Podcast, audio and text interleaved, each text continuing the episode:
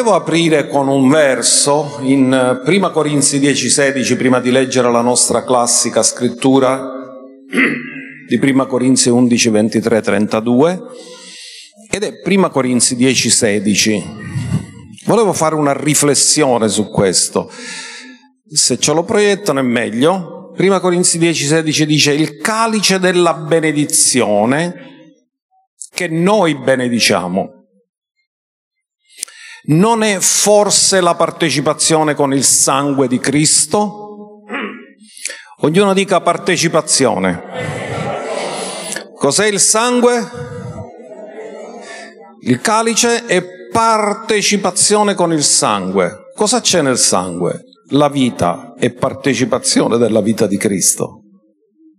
Non sono più io che vivo,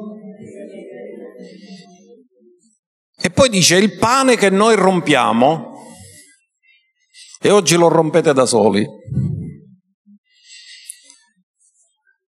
non è forse partecipazione con il corpo di Cristo? Ci crediamo?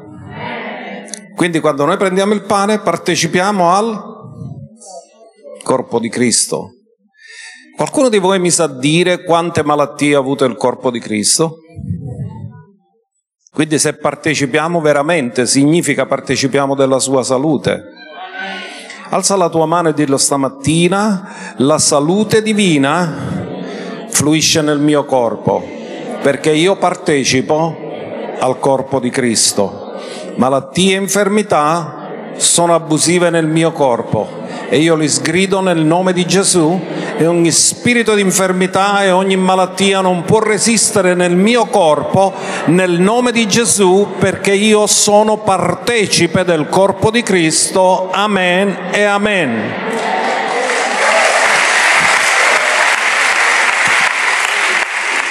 Alleluia. Allora, Leggiamo la classica scrittura di Prima Corinzi 11 dal verso 23. L'Apostolo Paolo ha ricevuto rivelazione. Poi lo leggeremo anche da Luca, lui non c'era, però ha ricevuto una rivelazione ancora più completa di quella che possiamo notare in Luca poiché io ho ricevuto dal Signore ciò che vi ho anche trasmesso, che il Signore Gesù nella notte in cui fu tradito prese del pane e dopo aver reso grazie lo spezzò e disse prendete, mangiate, questo è il mio corpo che è spezzato per voi, fate questo in memoria di me. Il pane, l'unico pane che durante il periodo della Pasqua, come avete ascoltato dal pastore Luigi che ve l'ha detto, che Dio aveva detto, mangerete pane azimo. Noi prima la cena la facevamo col pane lievitato, poi abbiamo capito che non era corretto e quindi abbiamo, stiamo usando da un bel po' di tempo il pane azimo, il pane mazzà, che è una rappresentazione perfetta del sacrificio di Cristo. Parimenti dopo aver cenato prese anche il calice dicendo questo calice Fermatevi un attimo, perché ha dovuto dire questo se ce n'era uno solo? Se voi a tavola avete una bottiglia di vino, non dite questa bottiglia, dite la bottiglia. Ma se ce n'è più di una, dovete indicare quale. Avete notato cosa abbiamo messo qua oggi? quattro calici. Perché abbiamo messo quattro calici? Perché come si celebrava la festa di Pasqua ai tempi di Gesù, non è scritto nella Bibbia questo, ma dopo la riforma del re Giosia. Perché prima la festa di Pasqua era una festa familiare. Ognuno uccideva l'agnello e la celebrava in casa. Ma quando fu trovato il libro della legge, Giosia si rese conto che il popolo di Israele era stato disubbidiente al comando delle feste. ci fu una riforma e oltre ad essere una festa familiare è diventata una festa nazionale. In altri termini, nel Tempio si scannava l'agnello e c'era una cerimonia pubblica nel Tempio, oltre quella che si faceva nelle case. Quindi Gesù quando celebra con i suoi discepoli la Pasqua, la celebra dopo la riforma di Giosia. E scopriremo che si celebrava con quattro calici. Quindi in questo seder pasquale si utilizzavano quattro calici, oltre a tutte le altre cose, il pane, eccetera, eccetera. C'erano tanti altri elementi, ma si utilizzavano quattro calici. Ecco perché Gesù quando prese il calice disse questo calice. Ha specificato. Se era uno solo avrebbe detto il calice. Ma se ha detto questo calice ha dovuto specificare su vari calici. Sappiamo che questi calici erano quattro e che tutti hanno un significato. E poi disse questo calice è il nuovo kainos patto nel mio sangue, fate questo ogni volta che ne bevete in memoria di me, poiché ogni volta che mangiate di questo pane e bevete di questo calice, voi annunziate la morte del Signore finché egli venga. E stamattina come se il Signore mi diceva, e se questa fosse l'ultima cena del Signore che fate? Perché ogni volta che noi diciamo finché egli venga uno pensa cosa quando? Ma i tempi stanno accorciandosi. Magari fosse l'ultima. Avremmo tutto da migliorare intanto. Però mi ha voluto fare capire, ma vi rendete conto che i tempi si stanno accorciando fortemente? Finché egli venga non è una cosa come duemila anni fa, non è una cosa come l'anno scorso, è molto più vicino. La Chiesa che è consapevole della sua venuta è una Chiesa che evangelizza, perché sa che il tempo è breve. Una Chiesa che non crede nella sua venuta è una Chiesa rilassata e a rischio. Quindi Chiunque mangia di questo pane o beve del calice del Signore indegnamente sarà colpevole del corpo e del sangue del Signore, ognuno esamini se stesso e così mangi del pane e beva del calice. Andiamo avanti. Poiché chi ne mangia e beve indegnamente mangia e beve un giudizio contro se stesso, non discernendo come mai non c'è scritto il sangue, c'è scritto il corpo. Perché il sangue lo discernono tutti, sanno che è per la remissione dei peccati, per il perdono. Il problema è che non tutti discernono il corpo, perché il corpo del Signore, quando noi abbiamo detto la, il pane che noi spezziamo non è partecipazione col corpo di Cristo, perché il sangue è stato dato per il perdono e la redenzione, ma il corpo è stato dato per la guarigione, il pane dei figli. Così se noi ci appressiamo con dubbio, non riceviamo, perché non discerniamo quello che Lui ha fatto per noi. Ma se lo facciamo in fede, si scatena un grande potere di guarigione. Quanti di voi volete scatenato il potere di guarigione sulla vostra vita? Vi voglio dire qual è la migliore guarigione è quella di cui non hai bisogno. Vivere in buona salute, quella è la migliore guarigione. E Giovanni non disse io prego che tu guarisca, lui disse io prego che tu prosperi in ogni cosa e goda buona salute come prospera l'anima tua. Dì alla persona accanto a te, lo benedici, ti benedico con buona salute nel nome di Gesù, buona salute, salute divina nel nome di Gesù.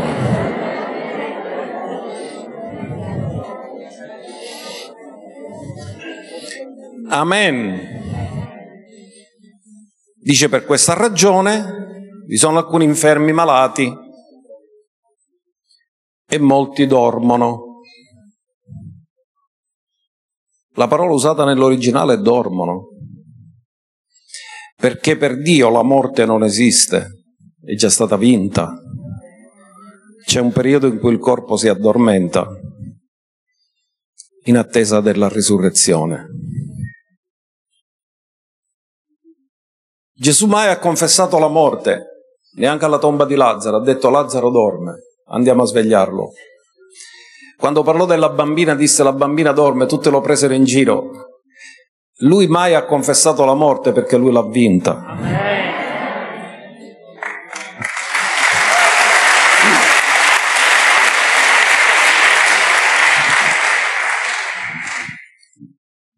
Allora, questa è la scrittura classica. Oggi vogliamo cominciare da Luca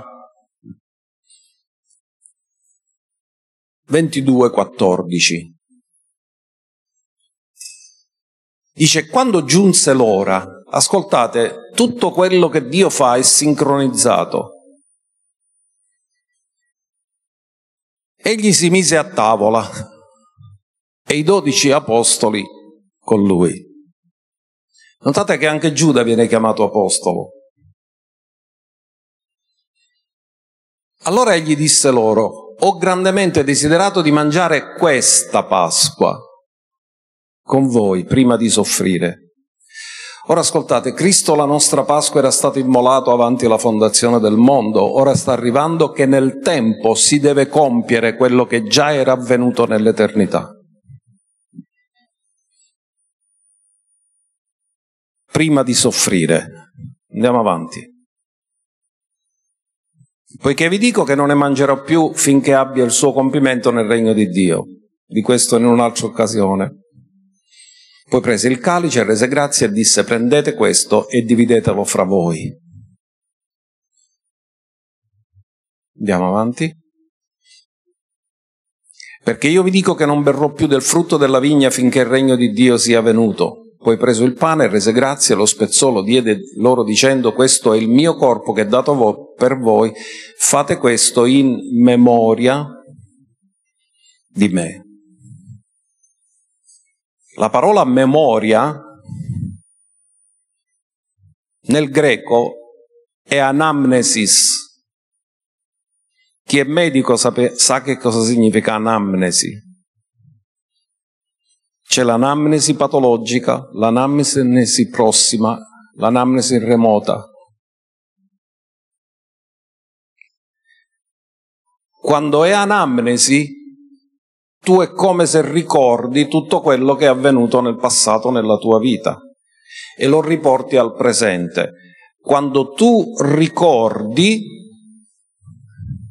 riprendi qualcosa che è avvenuto nel passato e ci ripassi con la memoria al presente, ma quando è un memoriale tu rivivi quello che è successo nel passato. In altri termini, Gesù non ha detto solo ricordate che sono morto per voi, ma rivivete il valore della mia morte e risurrezione. E oggi noi vogliamo rivivere questo valore, che è così importante per noi. Allora, andiamo a spiegare i quattro calici. Vi interessa? Andiamo nel libro dell'Esodo, capitolo 6, versi 6 e 7, perché vi spiegherò come mai i rabbini sono arrivati all'idea di celebrare la Pasqua con quattro calici. Non è scritto nella Bibbia, quello che stiamo dicendo è scritto nella Bibbia, ma loro da questa scrittura hanno tratto i quattro calici. Ora il mondo ebraico è come il mondo cristiano, non sono tutti che la pensano allo stesso modo. Nel mondo cristiano solo pentecostale ci sono migliaia di denominazioni, ognuno con una sensibilità diversa, magari tutti nati di nuovo, tutti battezzati nello Spirito Santo, questo ce l'hanno in comune, però hanno sensibilità diverse. Così ci sono oggi ebrei che celebrano la Pasqua mettendo cinque calici perché l'altro che mettono il calice di Elia, perché aspettano che Elia deve annunciare il Messia, ma per noi il Messia è già arrivato. Quindi ci sono alcuni che lo fanno con sette, eccetera. Però noi ci interessa come si celebrava ai tempi di Gesù. La riforma di Giosia. E quindi quando i rabbini avevano stabilito questo rito che Dio aveva dato, ma non aveva dato specificità su alcune cose, aveva detto cosa dovevano dire, quello che loro chiamano la, la, la, il ricordo. Aggadà.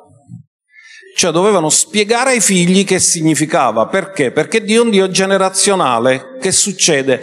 Che se tu hai ricevuto un miracolo, i tuoi figli non ne sanno niente. Quindi Dio si è occupato di dire quando la prossima generazione si troverà nella terra promessa, loro non lo sanno cosa è successo in Egitto. Quindi voi glielo dovete ricordare. Dio è un Dio generazionale. Così ora vedrete che ognuno di questi calici corrisponde a ognuna delle volte che Dio ha detto io vi. Ora qui il soggetto è sottinteso, gli inglesi ce lo mettono. Perché gli inglesi usano sempre la, il soggetto prima di ogni frase. Noi italiani lo diamo per sottinteso, però vi significa io vi. Ogni volta che trovate la parola io vi coincide con un calice. Cioè nella tradizione rabbinica festeggiavano la Pasqua e ognuno di questi calici rappresentava quello che Dio aveva detto in, in Esodo 6, 7 e 7. Perciò di ai figli di Israele, io sono l'Eterno. Vi sottrarrò, ecco il primo calice. Io vi sottrarrò dai duri lavori imposti su di voi dagli egiziani. Secondo calice, io vi libererò dalla loro schiavitù. Terzo calice, vi riscatterò con braccio steso e con grandi castighi. Quinto ca- quarto calice, vi prenderò per mio popolo e sarò il vostro Dio e voi conoscerete che io sono l'Eterno, il vostro Dio che vi sottrae i duri lavori impostivi dagli egiziani. Quattro volte viene usato la frase io vi. E per ognuna di queste quattro volte i rabbini utilizzavano un calice. Ora cerchiamo di capire come hanno chiamato questi calici. Il primo calice è il calice della santificazione. E dice, ma io vi sottrarrò dai duri lavori imposti su di voi dagli egiziani. In altri termini Dio cosa stava dicendo? Fino ad ora siete stati schiavi degli egiziani, voi avete lavorato per gli egiziani, avete arricchito gli egiziani, non avete servito me, avete servito loro. Quindi ora cosa faccio io? Vi sottraggo al faraone, re d'Egitto,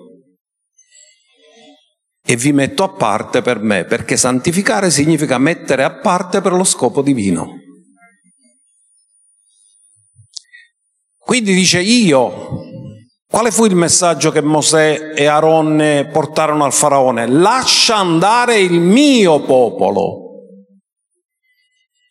Ma il faraone li trattava come schiavi. E Dio disse, è il mio popolo e lo devi lasciare andare. Quindi significa non sarai più tu il loro padrone, sono io, è il mio popolo. Ecco perché il primo calice si chiama calice della santificazione il popolo di Dio ritorna all'intenzione originale di Dio di servire Dio, non di servire un altro padrone. Viene, ritorna a essere messo a parte per Dio nel suo scopo e nel suo proposito. Il secondo calice è il calice della liberazione. Vi libererò dalla loro schiavitù. E sapete, questo è stato un processo più lungo, perché loro sono usciti dall'Egitto, sono stati sottratti subito dai lavori di schiavitù che avevano e quando sono usciti dall'Egitto naturalmente non hanno lavorato più come schiavi, anzi non hanno lavorato proprio. Si sono presi le ferie. 40 anni.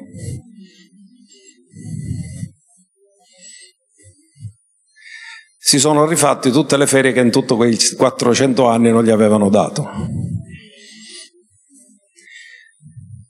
Dice vi libererò dalla loro schiavitù. E questo è stato il processo nel deserto, perché loro erano usciti dall'Egitto, ma l'Egitto non era mai uscito da loro.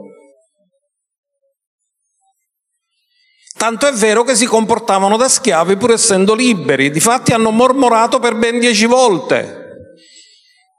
Uno che è re governa, uno schiavo solo si lamenta. Il fatto che loro si lamentavano sempre è perché non avevano cambiato mentalità. Erano usciti, erano liberi, ma si comportavano come schiavi. Quindi Dio cosa promette? Vi libererò dalla loro schiavitù. Noi siamo usciti fuori dal mondo, amen? Dal sistema di questo mondo. Fisicamente siamo ancora qua, non siamo sulla luna. Però tutto il mondo è uscito da noi? O siamo ancora in un processo?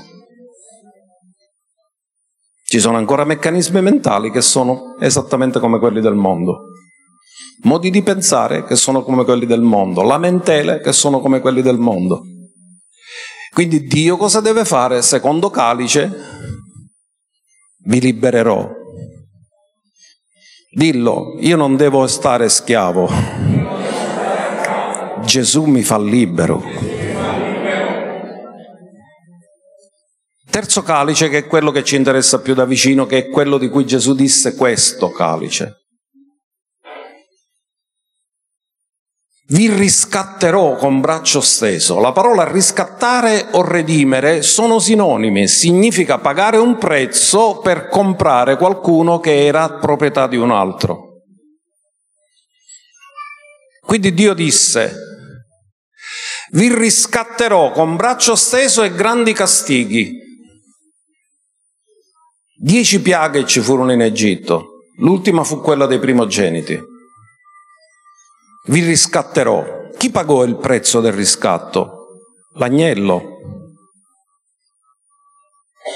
Innocente pagò col suo sangue il prezzo e sugli stipiti delle loro case e sulle porte, dove c'era il sangue, l'angelo distruttore passava, ma passava oltre, da qui la parola passare oltre, Pasqua, perché il sangue li proteggeva. Questo è il calice della redenzione, il terzo calice. Quello di cui Gesù parlò e disse questo. E poi c'è il quarto calice, ma prima di questo voglio leggere questo calice della liberazione. Quando è che il popolo di Israele uscì dall'Egitto? Quando l'agnello fu scannato e il sangue applicato. Prima Corinzi 1,7 dice che Cristo, la nostra Pasqua, è stata immolata per noi. Quando il sangue dell'agnello fu applicato nelle case, il popolo fu riscattato. Quando il sangue di Cristo è applicato per fede nella nostra vita, anche noi siamo riscattati.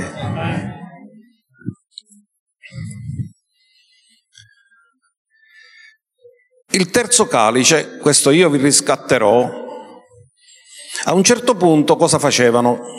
Cantavano dei canti e facevano una benedizione. La benedizione è riportata nel Salmo 116, verso 13, perché al terzo calice loro dichiaravano questo, io alzerò il calice della salvezza. Al terzo calice, che è il calice della redenzione, il calice della benedizione che noi benediciamo, questo calice, loro dicevano così, io alzerò il calice della salvezza e invocherò il nome dell'Eterno. Fermatevi un attimo, che significa salvezza? Nella mente umana salvezza significa scampare l'inferno e ci sta, ma non è tutto.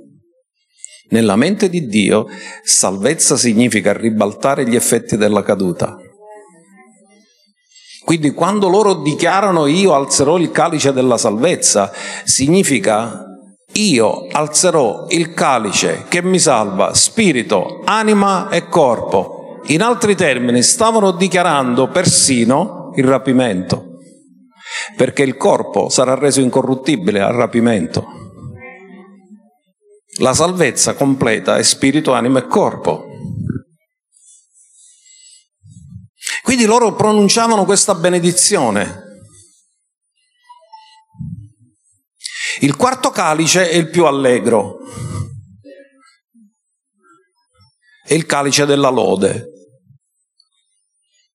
Si cantavano gli allel, da cui viene la parola alleluia, dal 115 al 118, i salmi. E guardiamo che questo canto di lode rientrò in quello che Gesù fece in questa celebrazione, che troviamo in Matteo 26:30. Guardate, anche se per 1500 anni avevano celebrato la Pasqua, loro cantavano l'inno.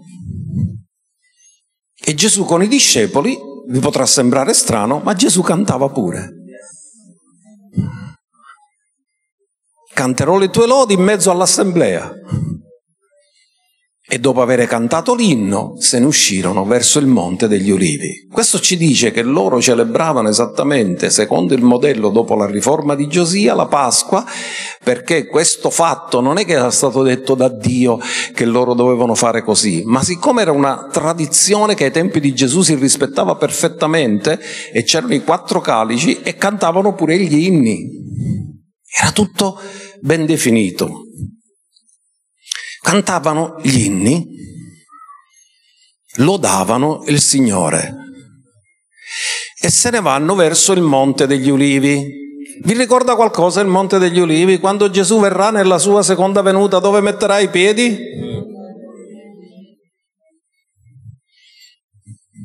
Dichiaravano la salvezza e la salvezza Quando noi torneremo con Lui, con un corpo incorruttibile e immortale, Lui metterà i piedi sul Monte degli Olivi. Da lì è salito in cielo e lì tornerà. L'hanno detto gli angeli.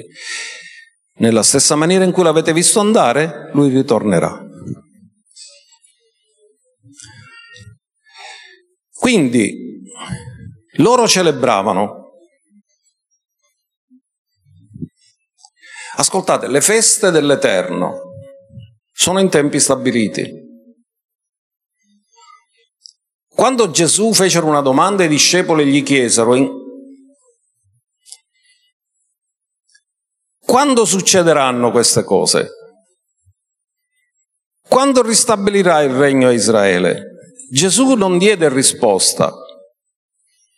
Disse questi sono riservati nelle mani del Padre. Il padre lo sa quando sono i tempi.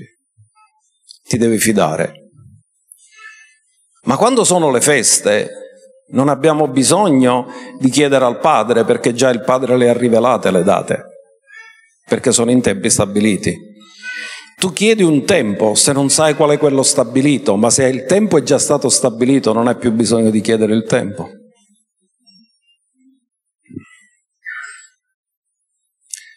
Gesù conosceva esattamente il tempo di adempiere la Pasqua.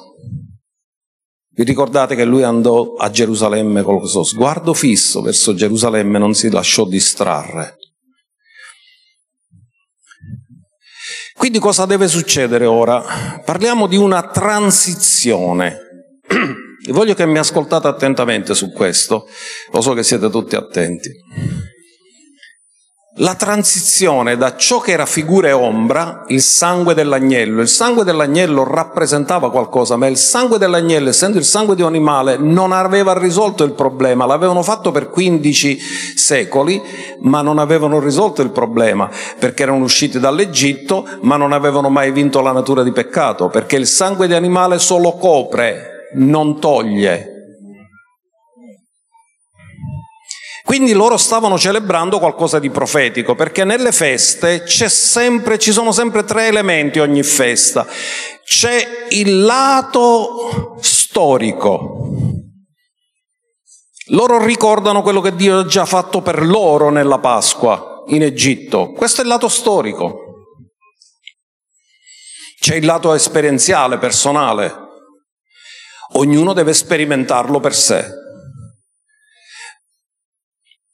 Pastore Luigi ha detto nessuno si presenti a mani vuote, cioè ognuno doveva, non poteva dire beh ci mettiamo d'accordo, facciamo il regalo insieme, no? Ognuno si doveva presentare col suo, col suo sacrificio. Ognuno doveva sperimentare la festa per se stesso. E poi c'è il fatto profetico. La Pasqua loro la celebravano, il passato lo conoscevano, il presente lo dovevano sperimentare, ma il futuro profetico si doveva realizzare nel tempo di Dio. E nella prima venuta di Gesù, le feste della primavera, Pasqua, Azimi e offerta agitata del covone si sono realizzati tutte e tre con morte, seppellimento e risurrezione di Cristo. Quindi cosa è successo? Che c'è stata una transizione dalla figura, il sangue dell'agnello, ascoltate, il sangue dell'agnello era uno per ogni casa, a un'altra transizione, l'agnello di Dio. L'agnello di Dio è per tutte le case uno solo. Mentre ognuno si doveva provvedere un agnello, Dio, l'agnello di Dio è stato provveduto per tutti. Quindi prima l'agnello che celebrava per celebrare la Pasqua, ognuno se lo doveva provvedere ed era uno per famiglia, ma ora l'agnello di Dio è per tutte le famiglie uno solo. Con un solo agnello Dio ha risposto.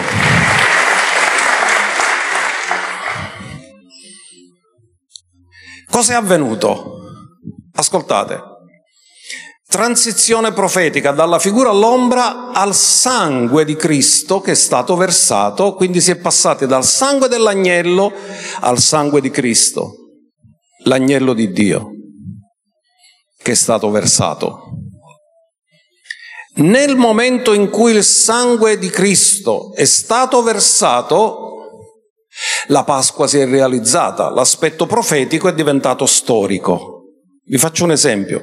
Quando Gesù arriva a Nazareth e a Nazareth legge la scrittura di Isaia 61 e dice oggi questa parola si è realizzata nelle vostre orecchie, ha detto oggi, significa tutto quello che voi avete sempre aspettato nel corso dei tempi, della realizzazione della venuta del Messia, che questa scrittura sapevate che era messianica, oggi si sta realizzando, quindi non è più una promessa, diventa un fatto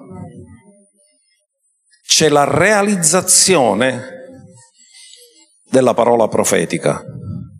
E nel momento in cui una parola profetica è realizzata, nel tempo non è più profetica, diventa storica. In altri termini tutto è compiuto. Se tutto è compiuto, tu non devi più chiedere a Dio di farlo perché già l'ha fatto. Non è più una promessa, è qualcosa che già è avvenuto e se è già avvenuto tu puoi attingere a ciò che è avvenuto.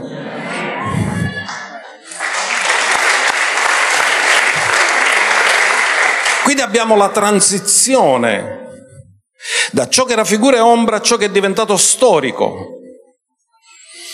Ora la morte di Gesù è storica. Anche Giuseppe Flavio,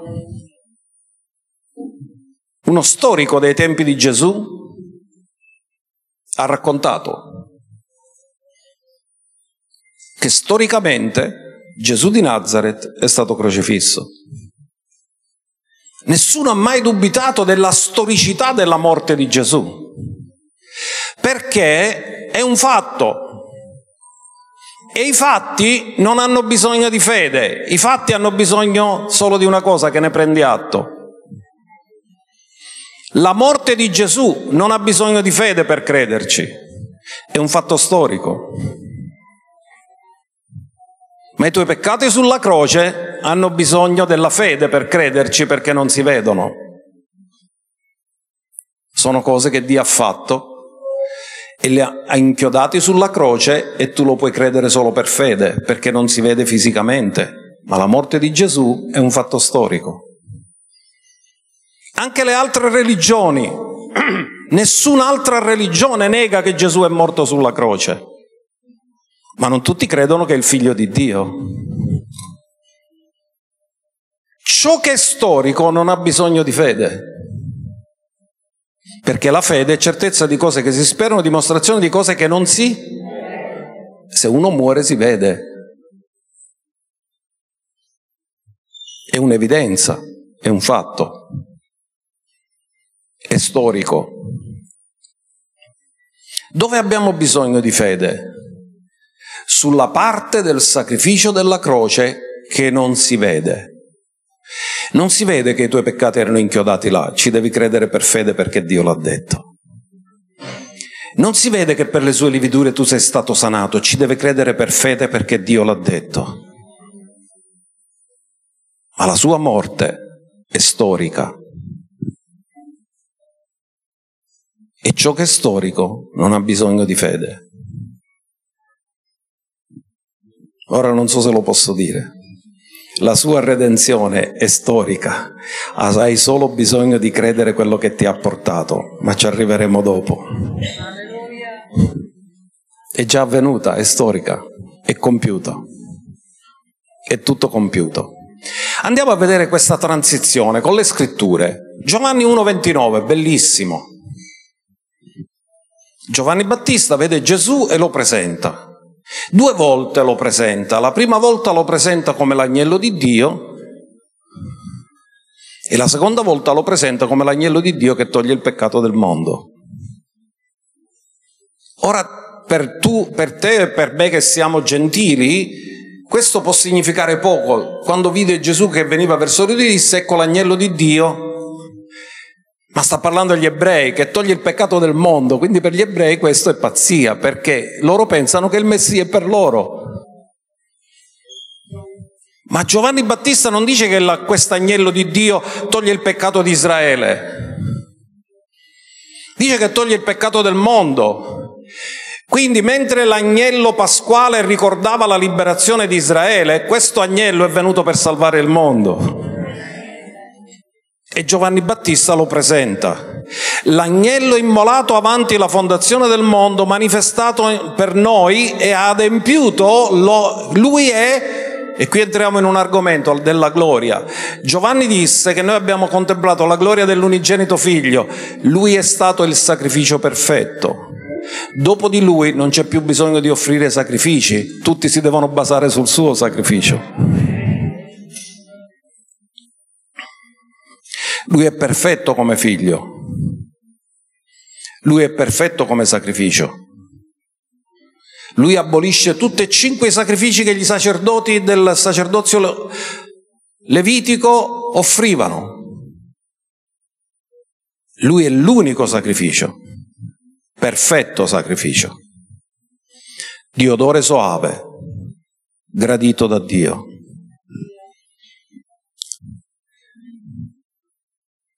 Quindi,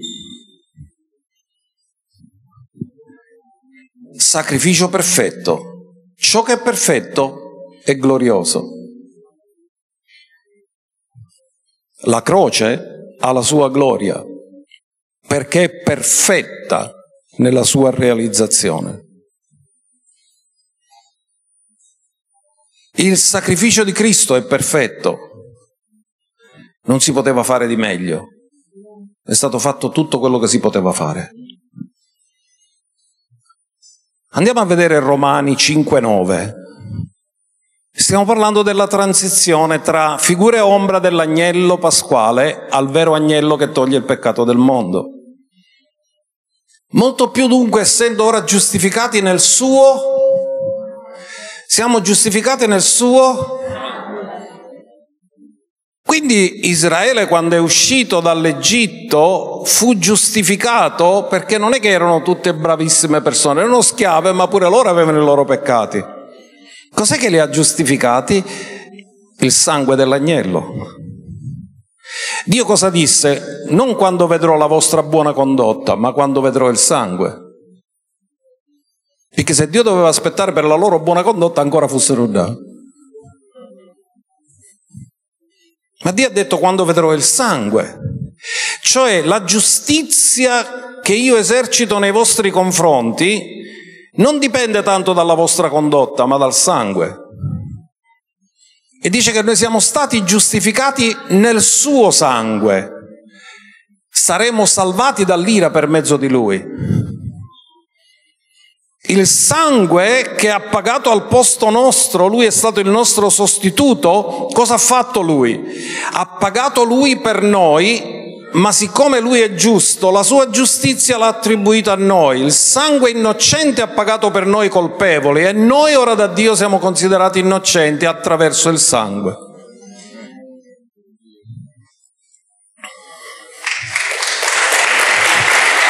Il sangue ha distrutto sensi di colpa, sensi di indegnità, sensi di peccato, fallimenti, tutte queste cose sono distrutte dal sangue perché Dio dice io non sto guardando te, sto guardando il sangue.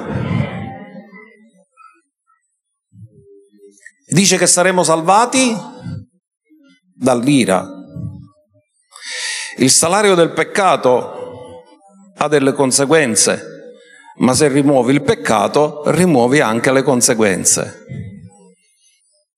Sapete che significa questo? Lo posso dire? Che la salvezza è per grazia mediante la fede e che anche il rapimento rientra nella salvezza per grazia, che il rapimento non è per merito, ma perché hai ricevuto la grazia, sei nato di nuovo, sei diventato parte del corpo di Cristo e perché sei parte del corpo di Cristo sarai rapito, perché se Lui è il capo e noi siamo il corpo, Lui non dimenticherà nessuna parte del corpo sulla terra.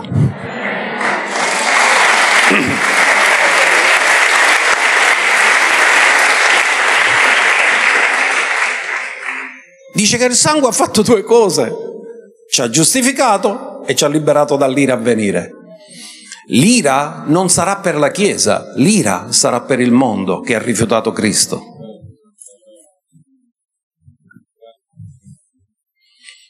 Andiamo un altro verso. Prima Corinzi 5:7 l'abbiamo già letto, però lo ripetiamo. Cristo, la nostra Pasqua, cioè prima che Gesù morisse era una promessa al futuro, ma ora è un fatto, è stata immolata. Quindi significa che la festa della Pasqua, l'aspetto profetico della festa della Pasqua, non è più profetico, è storico. È diventato storia. Lui è morto sotto Ponzio Pilato, storicamente. È risorto è storia, è stato immolato. La nostra Pasqua. Loro lo celebravano profeticamente, col sangue dell'agnello, ma quando l'agnello di Dio è stato immolato non è più profetico, è storico. Si chiama cristologia storica.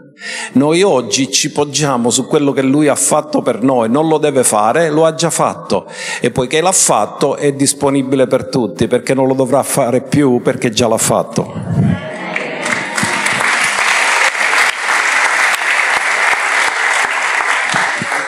Andiamo a vedere Efesini 1.7, la redenzione, cosa ha fatto il sangue del sacrificio.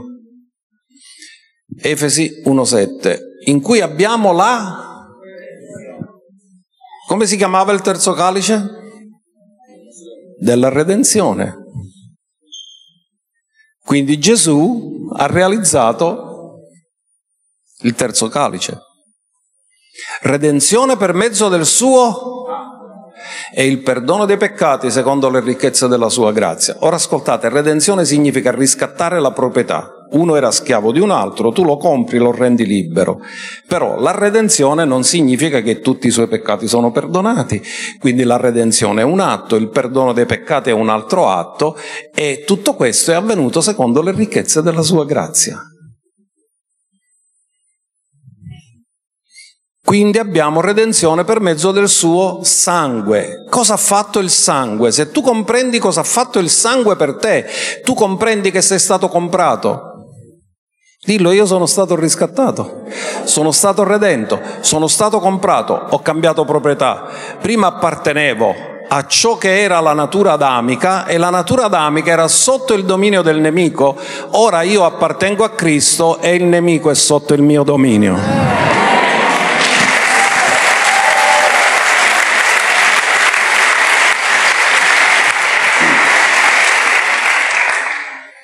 L'ultimo verso che vi do su questa transizione è prima Pietro 1,19.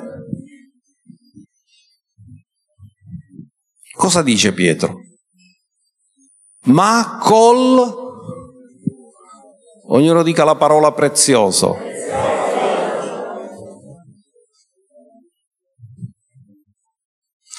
Una cosa è preziosa se è rara.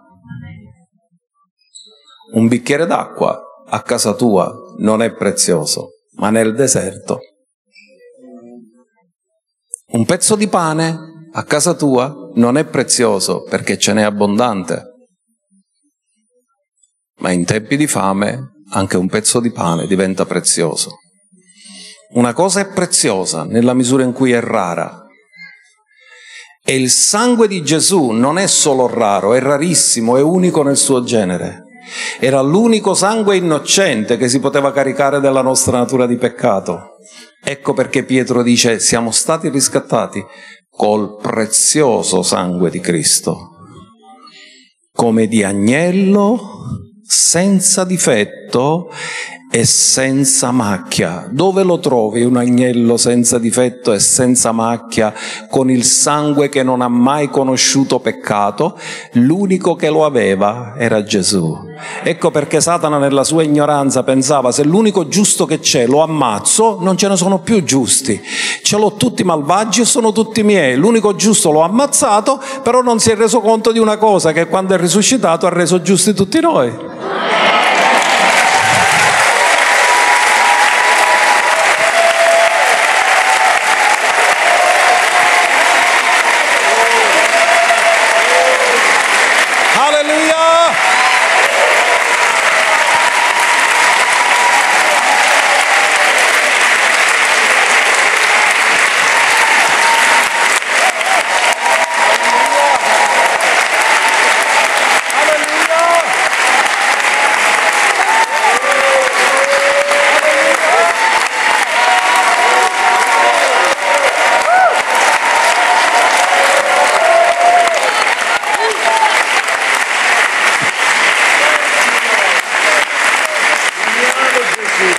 Alleluia.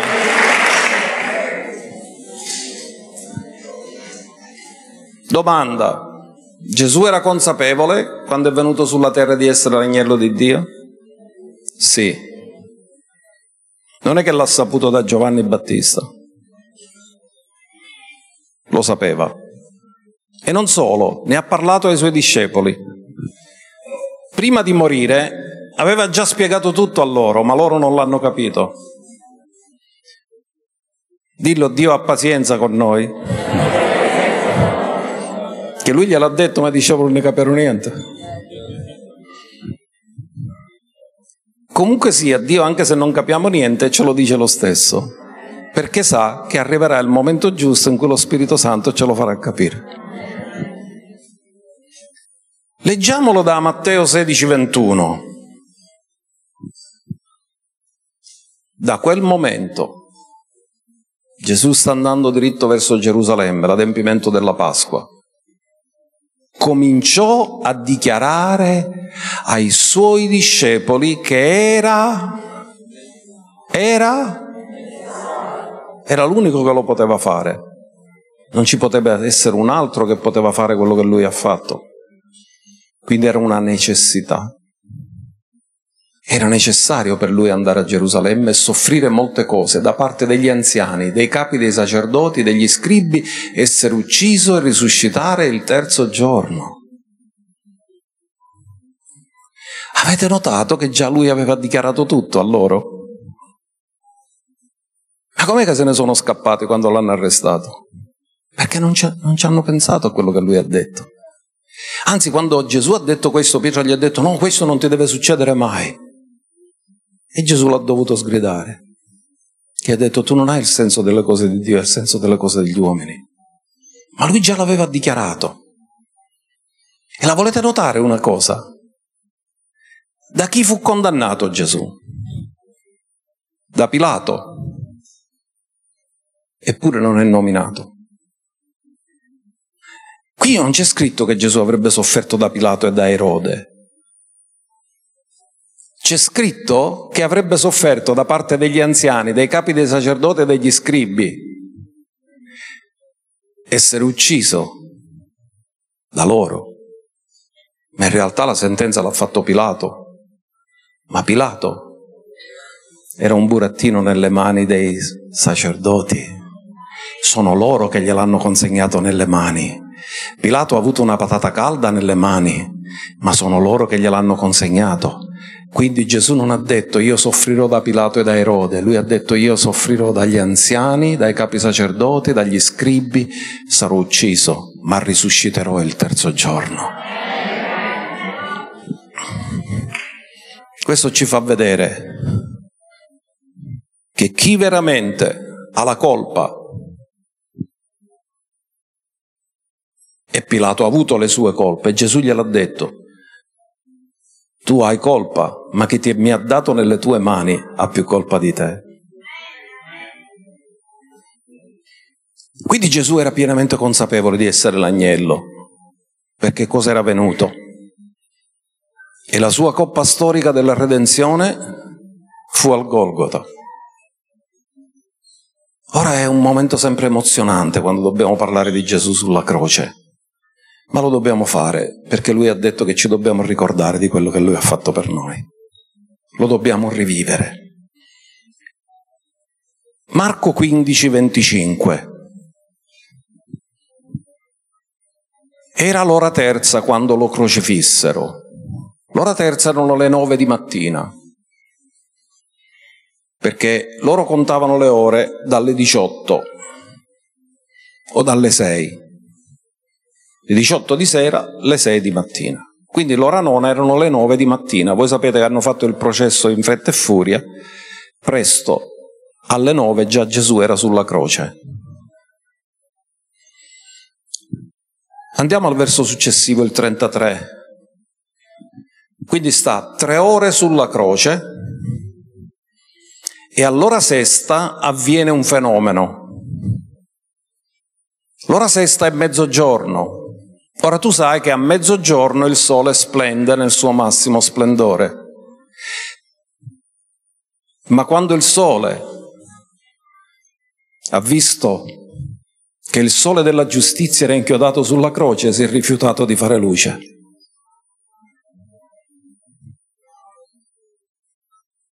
E si fece buio su tutto il paese, fino all'ora nona. Gesù è il sole della giustizia e il sole si è inchinato davanti a lui. E allora nona, siamo alle tre del pomeriggio. Quando fu crocifisso? Alle nove di mattina. Quando morì? All'ora nona. Dall'ora terza all'ora nona quante ore sono? Sei ore. Sei che numero è? Numero d'uomo. Gesù soffre perfettamente sei ore per redimere l'umanità. Nona, l'ora nona è adempimento. E quando arriva all'ora nona, Gesù gridò a gran voce, Eloi, Eloi, lamma sabachthani, che tradotto vuol dire, Dio mio, Dio mio, perché mi hai abbandonato. Si è preso l'abbandono del Padre perché lui era divenuto peccato per noi, affinché noi diventassimo la giustizia di Dio e lui, e lui che mai era stato privato della presenza del Padre ha dovuto subire la violenza più grande, l'assenza della presenza del Padre che si è dovuto girare e abbandonarlo per pagare il prezzo affinché io e tu potessimo accostarci quando vogliamo al trono della grazia.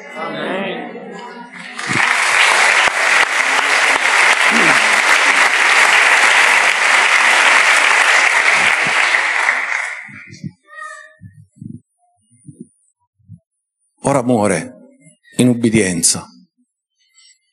Verso 37. Come è morto Gesù? Allora nona. Ma Gesù è messo un forte grido, rese lo spirito. A chi lo rese? Al Padre. Gesù dice la Bibbia che fu ubbidiente fino alla morte e alla morte della croce. Il motivo perché Gesù è stato risuscitato perché è morto in ubbidienza. Lui prese lo spirito e gliel'ha riconsegnato. E da quel momento il tribunale per tre giorni ha esaminato tutta la vita di Gesù e non ha trovato frode alcuna nella sua bocca, nella sua condotta e la morte non l'ha potuto trattenere nella tomba e fu risuscitato dai morti e oggi è vivente qui.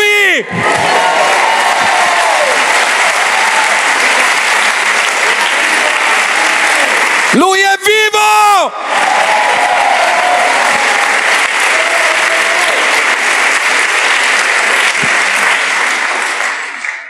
e possiamo avere tutti una relazione personale con Lui. Cosa ci ha lasciato Gesù? Quando uno muore, lascia un testamento, lascia un'eredità, lascia un lascito testamentario. Il lascito testamentario non è legale fino alla morte di colui che l'ha lasciato. Quando Gesù l'ha lasciato, ci ha lasciato tre lasciti testamentari a tutti gli uomini, tutti, perché è l'agnello di Dio che toglie il peccato del... Quindi questo è il regalo per il mondo. Vi ricordate quando Gesù parlò alla Samaritana e disse se tu conoscessi il...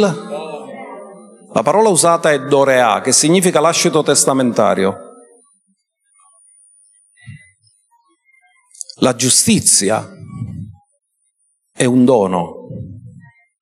Cioè, se tu pensi che puoi diventare giusto attraverso quello che tu fai, Dio ti fa partire da giusto e poi devi conservare quella giustizia e coltivarla. Perché è un dono la giustizia. E lo Spirito Santo è anche Dorea,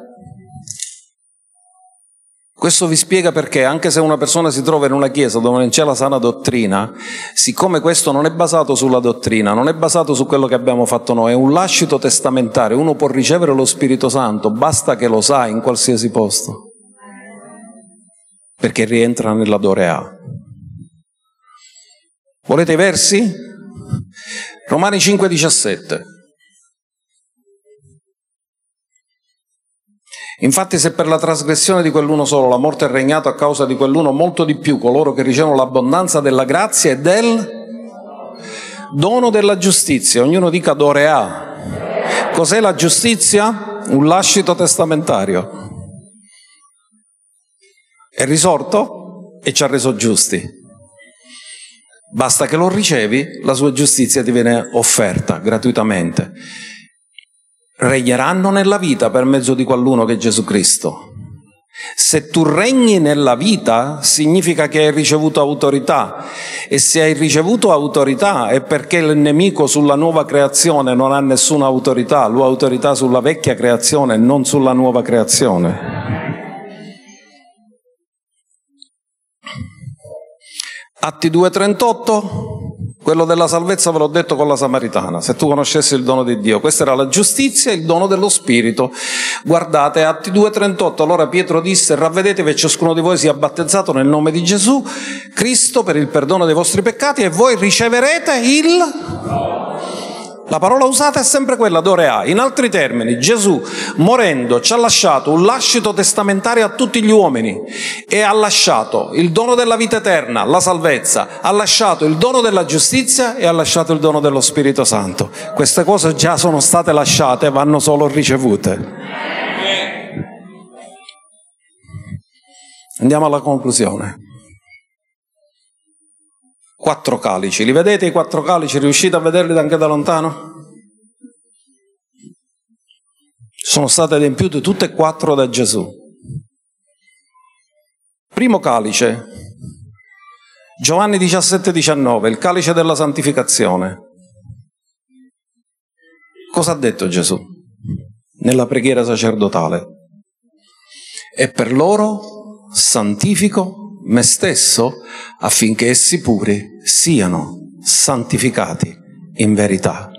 Il calice della santificazione è stato realizzato da Gesù che ci ha santificati nella verità, ci ha messo a parte per lo scopo di Dio.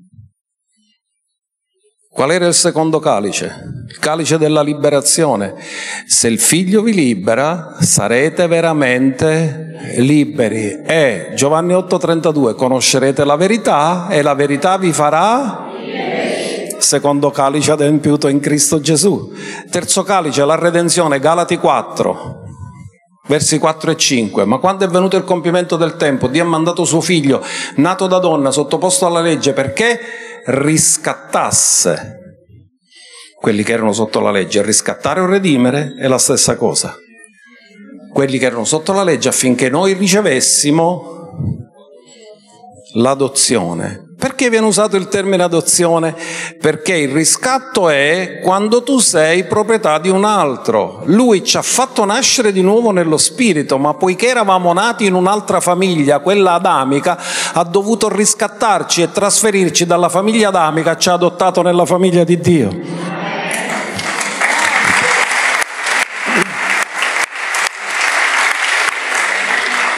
E l'ultimo calice della lode e della gioia. La lode è gioiosa. Quando tu lodi qualcuno lo rallegri. Quando lo rimproveri lo rattristi. Vi ho detto queste cose affinché la mia gioia dimori in voi. Fermati un attimo e rifletti. Quanto è diversa la sua gioia dalla tua gioia? La tua gioia è circostanziale, la sua gioia no. La sua gioia non dipende mai dalle circostanze, ma dipende dal fatto che colui che ha iniziato in te l'opera buona la porterà a compimento perché per la gioia, la gioia di Gesù è la gioia che gli è posta davanti, per la gioia che gli era posta davanti sopportò la croce. In altri termini, mentre lui era alla croce, non ha guardato la croce, ha guardato oltre ai risultati della croce e questo gli ha dato forza di superare le cose e guardò durante la sofferenza della croce la gioia che gli era posta davanti. Questa è la sua gioia. È una gioia che vede tutto il quadro completo e non si dispera mai, si rallegra perché la sorte ci è caduta in luoghi dilettevoli e una bella eredità ci è toccata e poiché se lo sai ti rallegri.